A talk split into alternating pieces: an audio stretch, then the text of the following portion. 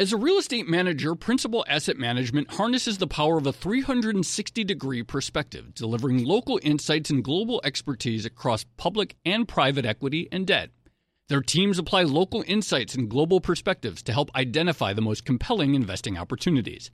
Principal Asset Management, actively invested. Learn more at principalam.com. Investing involves risk, including possible loss of principal. Principal Asset Management SM is a trade name of Principal Global Investors LLC. Hey there, it's Joe Weisenthal. And Tracy Alloway. And we are the co hosts of the Odd Lots podcast. And we want to tell you about a new podcast here at Bloomberg we're really excited about Money Stuff, the podcast. That's right. Friend of the pod, Matt Levine, is teaming up with our other friend and Bloomberg TV host, Katie Greifeld, to bring the Money Stuff newsletter to life. Every Friday, Matt and Katie will dive into all the Wall Street finance and other things that make Matt's newsletter such a hit. You can listen to Money Stuff the podcast on Apple Podcasts, Spotify, or wherever you get your podcasts.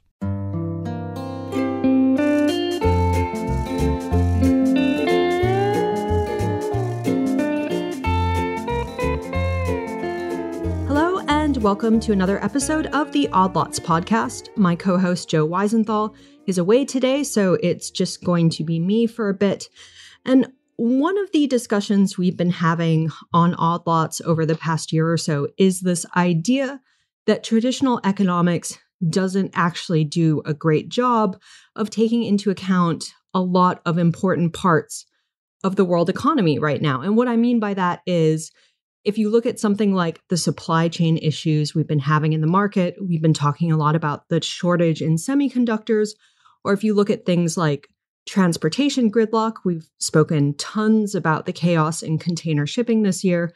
A lot of those sort of factors or complexities don't actually make it into traditional economics. So, for instance, one of the things I learned this year was that the sort of classical definition of comparative advantage, where, you know, one nation is very good at making guns and the other nation is very good at making butter or wine versus cloth, something like that. And so they're supposed to trade with each other. That classical model doesn't actually take into account transport costs, or at least it didn't when it was first proposed. So if economics is all about simplifying assumptions in order to make it useful, you kind of have to ask about the trade off between simplifying everything and then overlooking quite important things that are impacting the economy. So it's something that both Joe and I have been thinking about this year. We've been exploring alternative types of economics. We had Professor Steve Keen on on a recent episode where he was talking about how economics doesn't actually do a very good job of taking into account things like energy costs. And we are going to be continuing that discussion today. So I'm very very excited to introduce Brian Arthur. He's a economist who specializes in something called complexity economics, which automatically kind of sounds like uh, something that we need to talk about in the current environment. He's a professor at the Santa Fe Institute uh, and also a visiting researcher over at PARC in Palo Alto. So, Brian, thank you so much for coming on. Thank you indeed. I'm really looking forward to this. So, I guess my first question has to be what is complexity economics? yeah, I'll have to take a deep breath here. economics uh, has a lot of simplifying assumptions. I'm a theorist in economics, meaning I like to look at the economy theoretically or formally, and we use a lot of mathematics to do that. Standard economics, it's called neoclassical economics, brings in a lot of simplifying assumptions at uh, particular questions.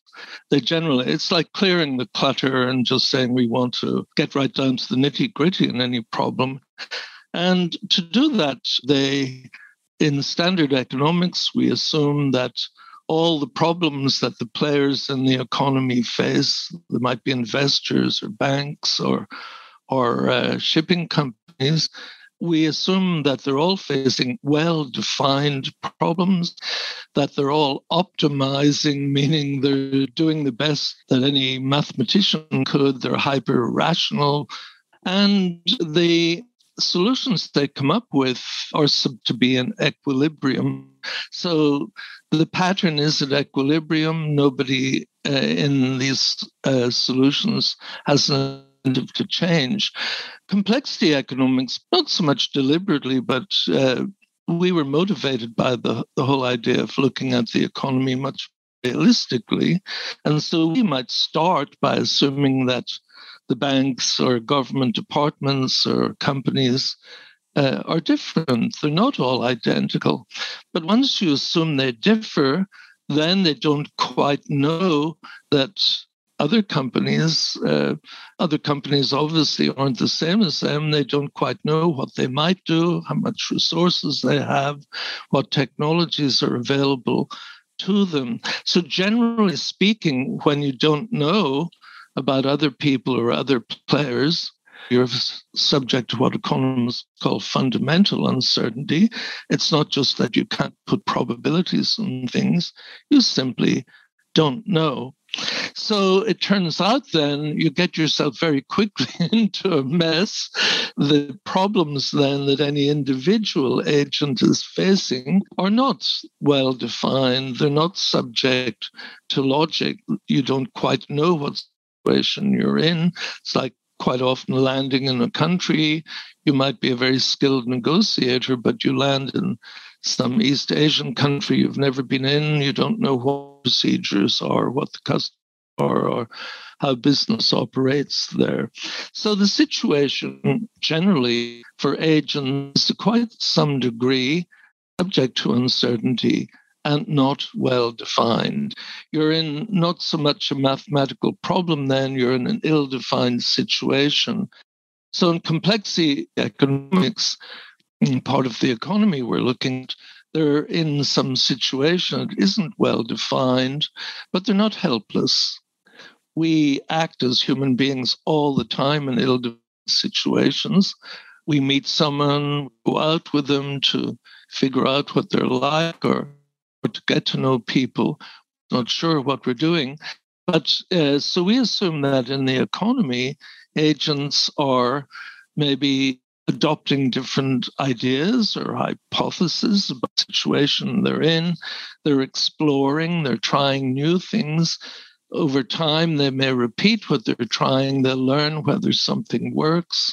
And in general, they drop things that don't work and they experiment things that might work. And in that way, they're kind of bootstrapping way up. Mm. So let me ask so, this idea of not assuming that everyone acts in the same rational manner, I have to say, is intuitively attractive to me because I feel like I encounter my fair share of irrational people on a daily basis, maybe because I spend too much time on social media. But I, I, feel like naturally, if you look at the world, you can see that people aren't always acting with their best interest in mind, or at least they're certainly not agreeing on what that best interest is um, compared to other actors or participants in a certain event or economic transaction. But everyone is sort of so I guess what I'm getting at is in traditional economics, you assume everyone's rational, they're all sort of pulling together in the same way. But in something like complexity economics, if you assume people can be irrational or at least they look at things from different perspectives, they're looking at them from a variety of different perspectives, right? So, how do you actually go about uh, incorporating that into a model? You might have pretty good guidance from behavioral economics. You might have some hmm. good idea. Uh, you had a show on earlier that I very much liked about container shipping. And you can launch a container ship somewhere, maybe in Singapore or something, and try to bring it to Rotterdam and then somehow uh, things break down in the Suez Canal. You simply don't quite know when the canal is going to be cleared. You can't really rely on probabilities. You're not sure what people you're doing will do. And so you start to form ideas. But if everybody's doing this mutually, then the situation you're in, uh, being caused by many agents players together, keep shifting the stock market's like this. So it's not that there's a rational solution. when a problem's ill defined or not well defined, there is no rational solution. There's only a rational solution if the problem's rational or logical. If you're in this sort of really hazy situation, and I would maintain the norm, everybody's mutually exploring. So, take the stock market, for example. In this form of economics, there isn't a rational solution. There might be if everyone was doing something perfect, then you might lose money. Of course, you can lose money, but you might lose money because you're doing something different from the smart people. But you really don't know what other people are doing. You might have a good idea, you might have some good guidance, but don't quite know what you're up against, what's going to happen. In this sort of economics, you're not assuming there is a well defined mathematical, logical, rational solution. You're basically saying, we're all in this together and we're mutually trying to get smart. Let me give you a very quick example. Um, you might be, say, training multiple people to play chess or Go. I'm thinking of the big breakthrough in AI where AlphaGo uh, learned how to how to play really really smart games of Go. And they started off uh, by assuming that there were other players that didn't know much, and they kept trying things and seeing what worked. And it wasn't as if there was a rational solution, or if there was, uh, that might take many uh, lifetimes of many, many, many universes uh, to find. It was much more that you're playing against something, you're trying to figure out what would work well. In that situation, you're the only thing you can do is to look for good strategies. The reason we all this complexity is that other people are doing the same. And as they're learning and they're shifting and they're trying to try out new ideas and strategies, then the problem you're in keeps changing. So the market changing as people get smarter, but as people get smarter, things are shifting, and you have to shift uh, what you're exploring. So we're backing off from the whole idea that there is a perfect solution. It's rather saying that we're trying to see what works, and that keeps shifting. Hmm. So something like the stock market. Um, if you look at the stock market, so I, I guess the implication here is that you're never really reaching an optimum outcome in the stock market because you don't know what that outcome should actually look like. And so stocks are always moving, people are always trading because they're trying new things and they're sort of bouncing off of each other. So maybe, you know, one year people are really into value investing and then the next year it turns into momentum and everyone's sort of um, interacting with each other and the system itself um, the dominant way of acting in the system changes over time yeah, I'd say it's very much like that. But I want to stress something here, and that is there isn't an optimal outcome if you don't know. If you know that there's right. probability that copper futures or or uh, costs for container ships are going to do such and such for something else, yeah, you can figure out something rational.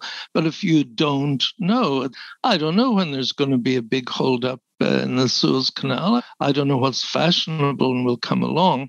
You don't know. Therefore, there isn't some lurking in the back end. Uh, behind some curtains, some optimal solution. You're trying to make your way in a situation that is created by other people who don't know, trying to do their best in a situation.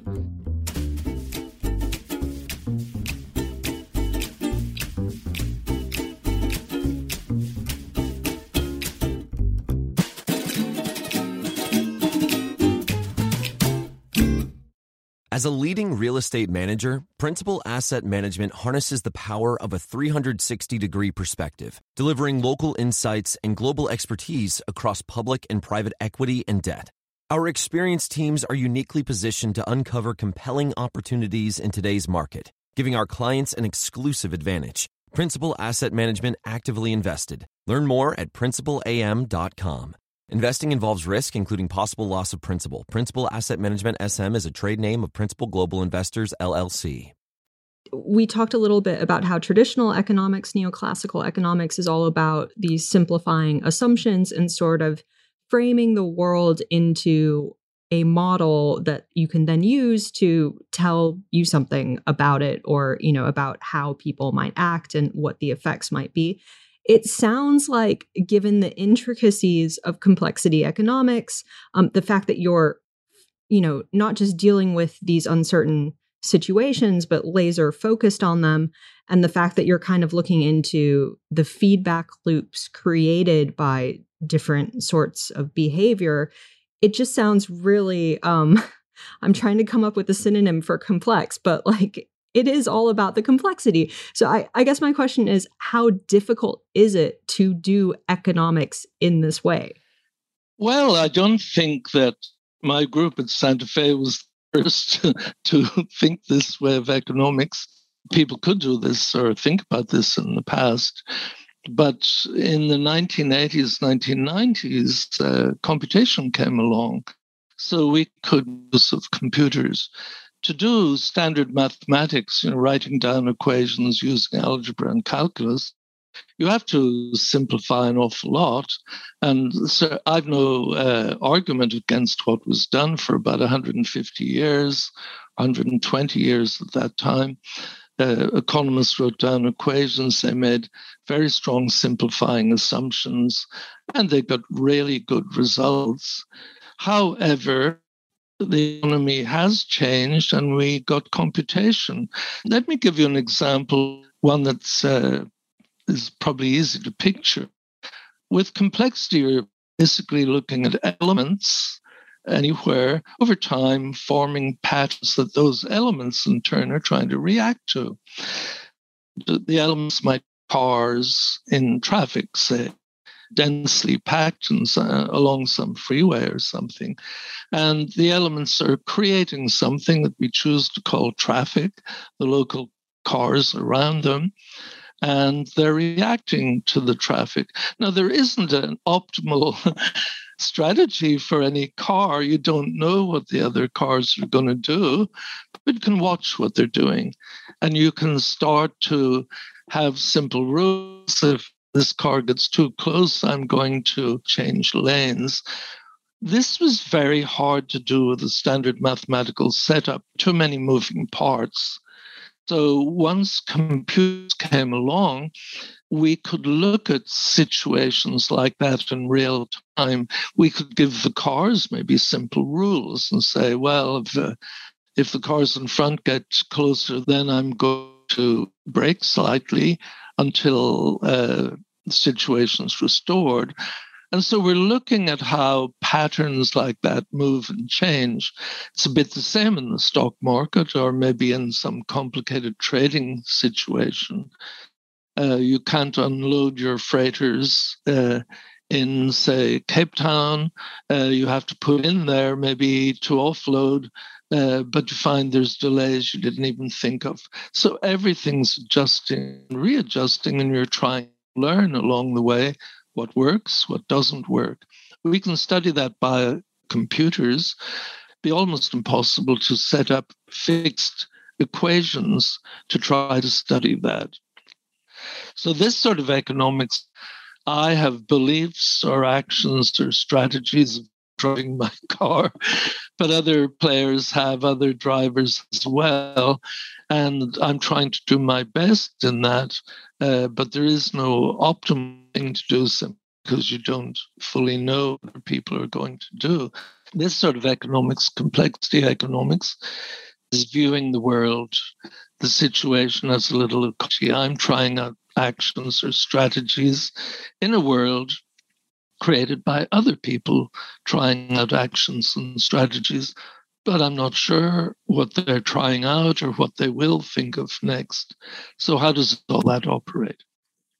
So, let me ask you a question about, um, I guess, second order effects, because I think it will help understand complexity economics. But does this school of thinking lead to different policies or different policy recommendations compared to neoclassical economics? And what would what would the difference be? Well, I'll give you two instances where it certainly does. Mm-hmm. Um, we can talk about economies, we can talk about situations where people are trying to do their best, trying to learn what works, trying to explore and experiment mutually, and that changes and recreates the situation. And to do that, I said, uh, you have to you can track that if you're brilliant maybe and remember everything but normally we use computers to track what's happening. And this allows us once we uh, use computers and we're not using equations what we can do is set up models in our computers. So this immediately allows us to use more details your readers are probably, or your, sorry, your listeners are probably familiar with the whole idea that there are very good mathematical models, say, for epidemics and pandemics, but they're pretty simple because all mathematics has to be kept simple if you want to turn the crank and get solutions. At the start of the pandemic, about a year ago, or in the early days, we assumed that people were either infected or they were not infected. we assumed that they interact at certain rates and infect each other. Turned out that detail didn't give you enough realism. And you could start then, uh, once you look at things by computer, you can have much more detailed models and say, oh, well, people in retirement uh, homes are not out partying every night, but in their 20s might. And so the dynamics might be very different. There might be networks of interaction. Once we agree to be realistic, what if we gave vaccines to older people? Well, obviously, deaths will go down because they're most at risk. But what if we gave vaccines to younger people? Because they may be the ones that are doing most of the disease transmission late at night uh, in uh, out at parties and bars. We can use the computer as what we call a policy lab. We can assume realistically that the agents in the economy, what we're looking at in this case, uh, COVID, that agents differ. They have different ages. Maybe they have their own uh, networks that we can describe, and we can get uh, much better detail. Let me give you one other um, one other thing that might interest your listeners a very different example. Uh, if you're doing standard economics, you want to write down a few simple equations, not very many, otherwise it gets too unwieldy logically. Uh, and very often, as I said, we assume everybody's the same. So maybe the year is 1990 and there's a possibility of having things, uh, computers, televisions and so on manufactured abroad, possibly in China, somewhere like that, and you want to see if that's uh, that's a good trade policy.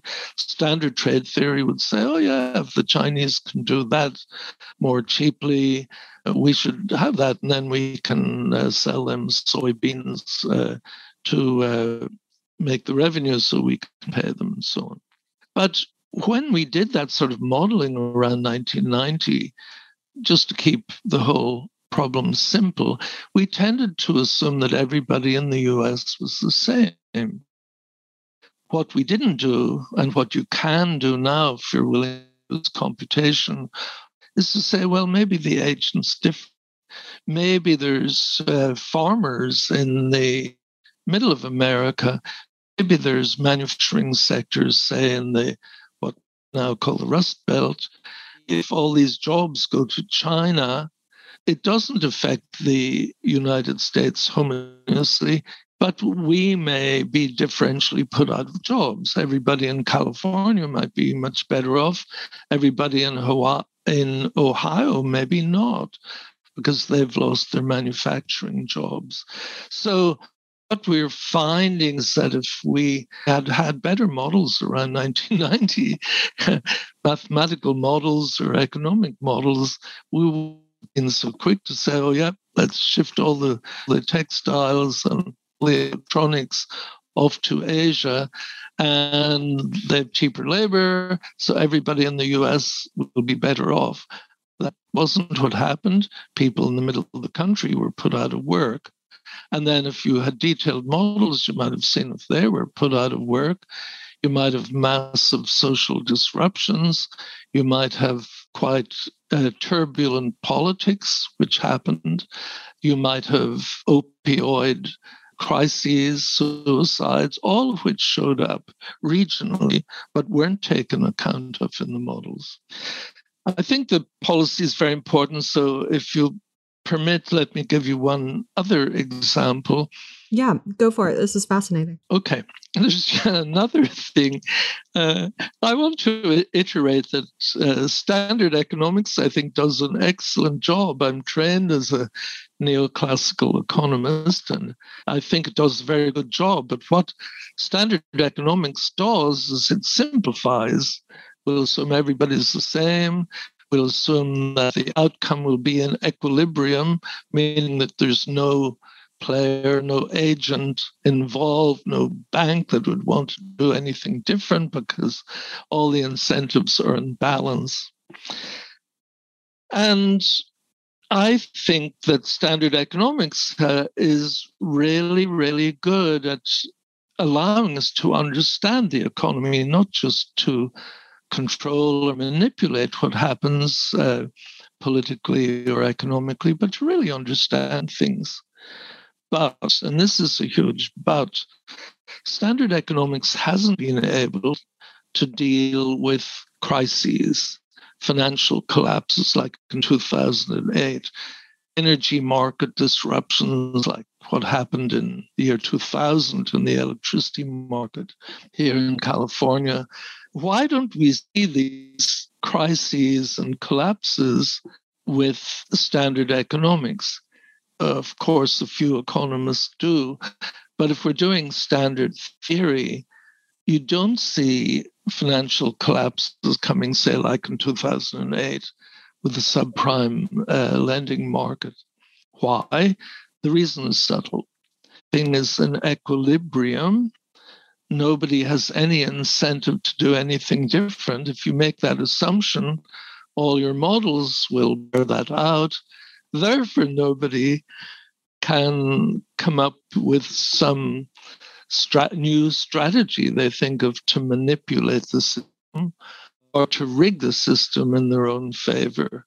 Precisely what we saw happen in 2008. So we're assuming that the economy, go back to thinking about the stock market, is an open system that people are discovering new things all the time. They're discovering new ways, possibly, to manipulate the system in their favor under complexity economics, you're not assuming the uh, outcome is in equilibrium and nobody has an incentive to do anything different. The way I would summarize complexity economics is it's viewing the economy as an evolving system. The economy is like an ecology. Every so often, new players discover new strategies, just like in a real ecology, new species arise, and things that looked to be in equilibrium before are suddenly thrown out of equilibrium. Uh, it's like uh, introducing a new fish into Lake Victoria. Suddenly, that really upsets the system, and everything has to adjust. By assuming that we're not necessarily in equilibrium, where by assuming that problems are not necessarily well defined, we're basically looking at the economy ecologically. We can uh, see all kinds of phenomena arising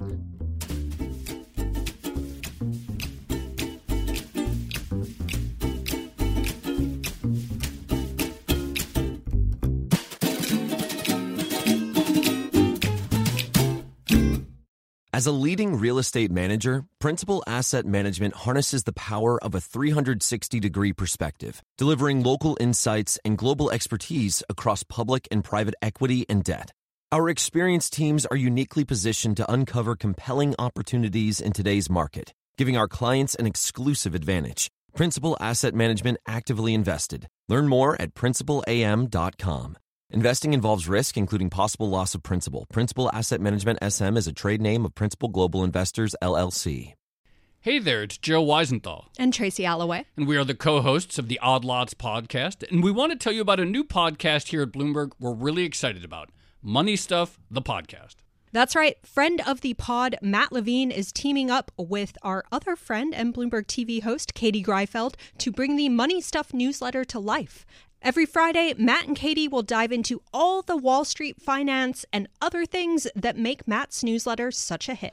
You can listen to Money Stuff the podcast on Apple Podcasts, Spotify, or wherever you get your podcasts. So it sounds almost like uh, complexity economics is about, uh, rather than displacing other schools of economics or neoclassical economics, it's more about sort of augmenting or complementing the methodology and making the whole the models more robust and more sophisticated in being able to take into account changing um, situations.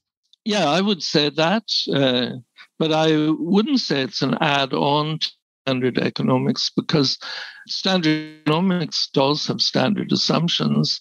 All problems are well defined. Uh, everything happens at an equilibrium, and so on it's more like uh, every so often in mathematics or physics, you throw out the basic axioms. Uh, in mathematics, uh, you could throw out the parallel axiom, Euclid's fifth axiom, and say what would mathematics look like if if you didn't have that axiom, and you get a very different sort of mathematics. So what we're really doing is trying to move towards realism, saying, okay, people are not just muddling along, they might be doing quite sophisticated things, but everybody's doing that. And as they do that, the patterns are forming differently. So I would not say this is uh, an addition to the standard approach. I think of a subtle out that says some problems in the economy, in fact, very many, are perfectly well looked at with equilibrium economics. Uh, it might be that uh, markets, for example, from day to day, the price is roughly at equilibrium, markets clear, sort of economics is perfectly appropriate. So it's more like saying that um, if the wind doesn't blow, the sea will go flat. There's that doesn't contradict anything, but there are different sorts of questions. If the economy is just talking about how quantities are produced and production and consumption and patterns of that, the standard approach, I think, is pretty good. I've no quarrel with it. However, if you're asking how do new products come along, how do new strategies develop? I'm sitting here in Silicon Valley, and there's no such thing really in the tech business as equilibrium. We're exploring here how machine learning and AI work, how uh, types of biotech and proteomics work, and that's changing month by month. So, how do you maneuver and how does the economy work if the incentives are changing around you and you have to readjust and um, do things differently? It's a bit like surfing. Years ago, I used to, believe it or not, I used to surf in Hawaii. It's not that there's an optimal approach to a wave. If there is, I haven't seen it yet because you don't know where the wave is going to go next.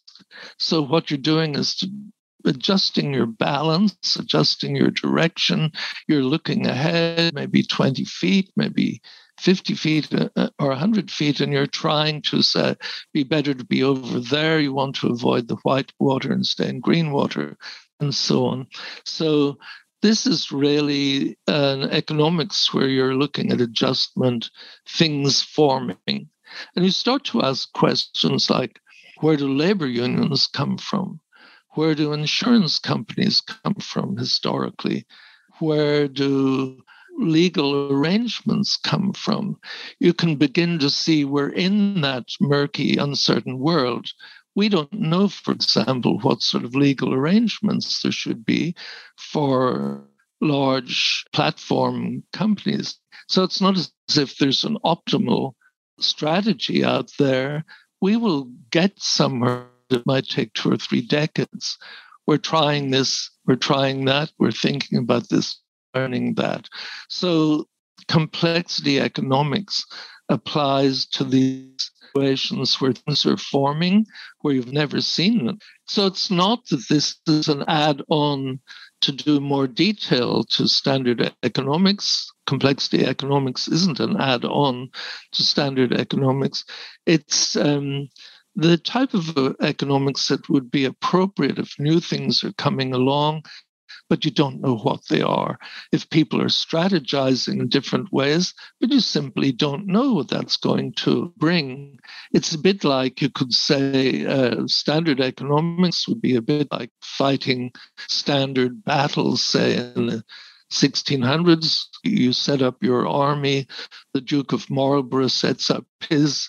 You pretty much know how the rules are. You let things interact and so on.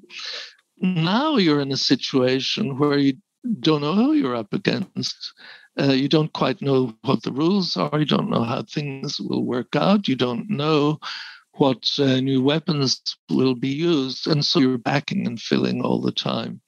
How do you make an economics out of that? So, just on that note, let me ask you um, a question. And I'm really hoping uh, that you were able to to talk about this but just on this idea that complexity economics is better equipped to deal with new things uh, new situations new behaviors that might uh, evolve what does complexity economics say about our current situation? So we just had a global pandemic um, very different to previous global pandemics. We had a policy response um, from governments, at least in the US, uh, that was very, very different to previous policy responses. And we basically had an economic crisis that was quite unusual compared to other ones. So, what does complexity economics tell us about the current situation? to my mind, complexity economics is not set up to tell us exactly what we should do in any new situation like that or any new crisis. It's set up as a way to understand how players mutually adjust to a situation they're co creating that they don't really understand. So it's a way to look at the economy, it's a way to understand something. And I think that the COVID crisis is pretty good illustration of this at work. In March 2020, uh, there was an awful lot of fear about uh, COVID, and I think rightly so, because we didn't know how it worked. We didn't know how the infections would play out. We didn't know how bad it would be. So we were kind of groping in the dark. And complexity economics tries to look at situations like that. It may not say there's an optimal strategy, but we did come up with coping strategies. We tested, we tried, we we thought that face masks weren't a good idea. Uh, because it would deprive hospitals, then we thought face masks were a great idea, and so on. We coped we were in the middle of a situation that people were creating as well as being part of. People, human beings, co created the pandemic by interacting and infecting each other, not deliberately, of course. And uh, we were trying, everybody was trying mutually to cope with this. And then finally, by December or so last year, we thought we'd figured things out, but then along came vaccination. And that brought a whole new set of things to understand. What if there weren't enough vaccines? What if we hadn't made the right arrangements like the EU uh, hadn't really in the early days? What if the vaccinations didn't work? what if you couldn't get hold of vaccines, say, like in South Africa or somewhere like that? And so we were learning, and everybody was mutually adjusting and readjusting. The economy isn't one thing or the other. It's not a well oiled, perfect equilibrium machine where everything's ticking. And to the degree it's that standard economics applies, the economy isn't always exploring new territory at the other extreme.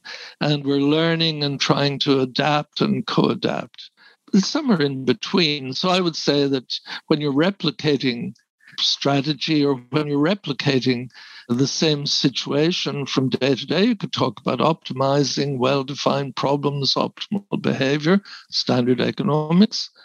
Uh, when the situation is being created by the strategies you adopt, should we test for COVID? Should we separate people? Should we have social distancing? Uh, then you're in a different situation. So, complexity economics is really about people co adapting, co learning, and figuring out what works. I'd like to make two points about industry because I think your show has a lot to do with industry, if I may. Yeah, we've certainly been talking about it a lot this year. Again, because I think one of the unexpected things from COVID was the degree to which it would cause these supply disruptions, not necessarily because borders were shut, although that was part of it, but just because we had this really unexpected um, import boom over in the States with everyone staying at home and ordering a bunch of goods. Yeah. So please. So complexity economics is a way of looking at the economy. Mm-hmm. How would you look at industry this way? What I would say is if industry is fairly constant, so we're turning out steel the year is 1950 and one year one month is roughly not too different from the previous one standard economics would apply you optimize inputs and outputs and you optimize the technology and prices uh, come into equilibrium, but we're not as much in that situation. So the year is now, say, 2021. And many industries, and I think this is very much illustrated in uh, your show here, industries may try to optimize, say, okay, I have this fleet of oil tankers. Uh, and I can sit in some office, say in wherever, Hong Kong or London or somewhere, New York, and optimize their schedule. Things are interactive, they're complicated, and there's new, unexpected, uncertain uh, events coming along the time the Suez Canal closes, you're held up at some port unexpectedly, and so on. So, optimization may not be quite appropriate. The strategies that are more appropriate are not just pure optimization, they have to take a kind of resilience. How do I recover? How do I cope with the unexpected? Say I'm running the entire US or California electricity grid. My strategy should not be how to optimize that. There may be forest fires, there may be disruptions, there may be more energy available than I expect. My strategy in industry isn't just optimizing it is how do I cope with these unexpected, unthought of things? What if there's players who come up with something nobody's ever thought of? You can't optimize. You're in an unknown situation or it's partially unknown. What you can do, though, is put things like this, make um, computer models. It's a bit like the COVID strategy a year ago, what if uh, what if this gets out of control? What if that happens? What if we don't get a vaccine for three years and so on? And you can test all those strategies. The industry itself is moving from just simply being repetitive, which you can optimize in, to being resilient, where you're looking for reactions. So, complexity economics is basically saying, how do firms react to unexpected things uh, in a reasonably smart way. And what would industry look like if that were the norm? And we're rapidly shifting from what I call a, a standard productive economy. There's inputs, there's factories, there are outputs, there are human beings in the middle, there's planners, there's workers. And we're shifting more and more into what I call an autonomous economy. The trading system used in finance is largely autonomous. Supply chains uh, are partially autonomous, as you would know. Autonomous means that they're self-regulating. There, there isn't a human being planning each step. We're moving towards getting air traffic control systems that will be autonomous. That's already being pointed out. Usage of things like blockchain, Bitcoin, that type of trading and finance is partially autonomous. And in cases like that, I wouldn't say elements are acting on their own. We're moving into an economy or, or an industrial setup if things are autonomous, where the elements in that setup are in conversation with other elements. So if you're using blockchain, or if you're using some of these new financial arrangements that you've talked about in your show, different players, different contracts may be automatically or autonomously in conversation with other elements. That is exactly the whole domain of complexity. Again, go back to cars and traffic maybe I have a driverless traffic system. In 10 years' time, I'm in, say, Los Angeles, uh, but I'm not driving in a car, sitting in a car that's driverless. I'm sitting in a car that's in a driverless convoy, a convoy of driverless cars. And each car is in conversation with cars around it. So, it, what complexity economics is trying to do is to say, what if you have a sort of autonomous or semi autonomous system where the elements in that economy. There might be trading strategies, trading systems. There may be cars and driverless convoys. There may be different electricity generating uh, systems where these are in conversations with other systems. How can we understand something like that? How can we control it? Uh, what policies would be necessary? That's very different from saying we have a 19th century economy. so, again, I would say we're moving fairly fast into a system where the players, the elements, the the cars, the the planes that are landing in a an autonomous air traffic control situation are automatically in conversation with other like elements. How does that work? How can we think of it? How should we control it? We can't optimize it because you never quite know what's going to happen next, but you can certainly make it resilient.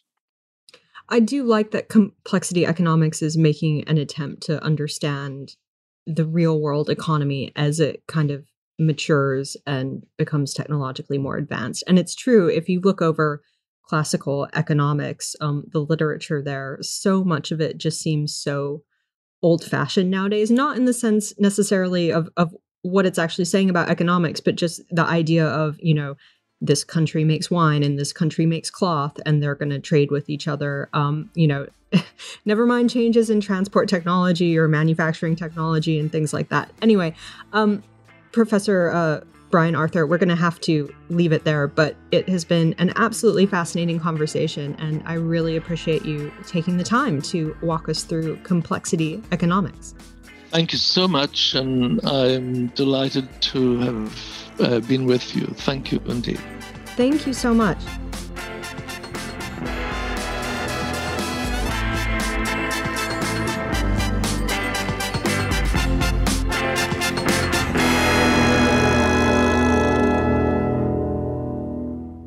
Uh, well, Joe isn't here to bounce off of, so um, I'll just go ahead and give you, I guess, my two big takeaways from this. Number one, I think it's fairly clear that there are shortcomings in traditional economics, and you can argue that they're there for a reason. That you have to have simplifying models, you have to have simplifying assumptions about how the world works in order to, you know, make policy recommendations and make them relatively quickly.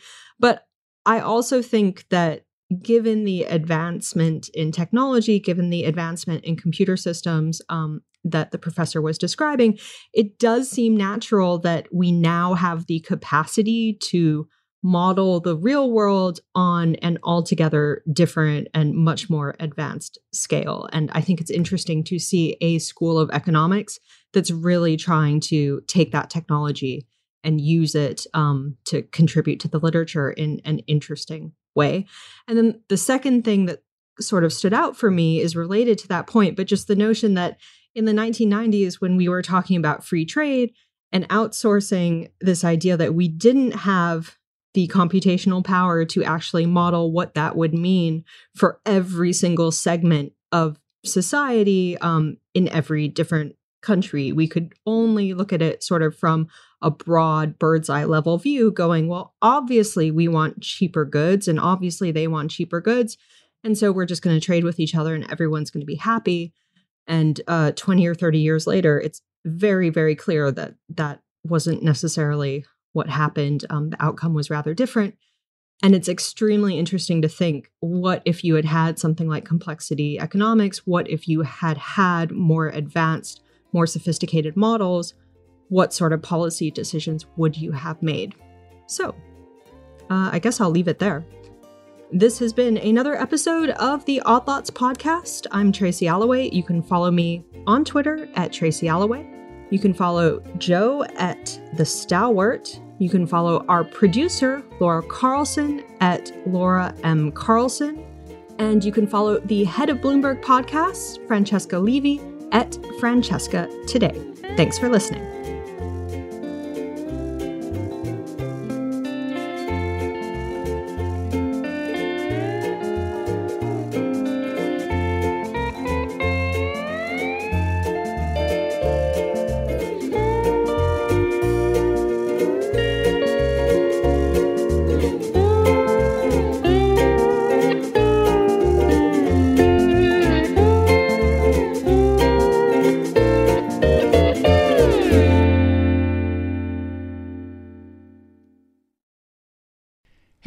Joe Weisenthal. And Tracy Alloway. And we are the co hosts of the Odd Lots podcast. And we want to tell you about a new podcast here at Bloomberg we're really excited about Money Stuff, the podcast. That's right. Friend of the pod, Matt Levine, is teaming up with our other friend and Bloomberg TV host, Katie Greifeld, to bring the Money Stuff newsletter to life. Every Friday, Matt and Katie will dive into all the Wall Street finance and other things that make Matt's newsletter such a hit. You can listen to Money Stuff the podcast on Apple Podcasts, Spotify, or wherever you get your podcasts.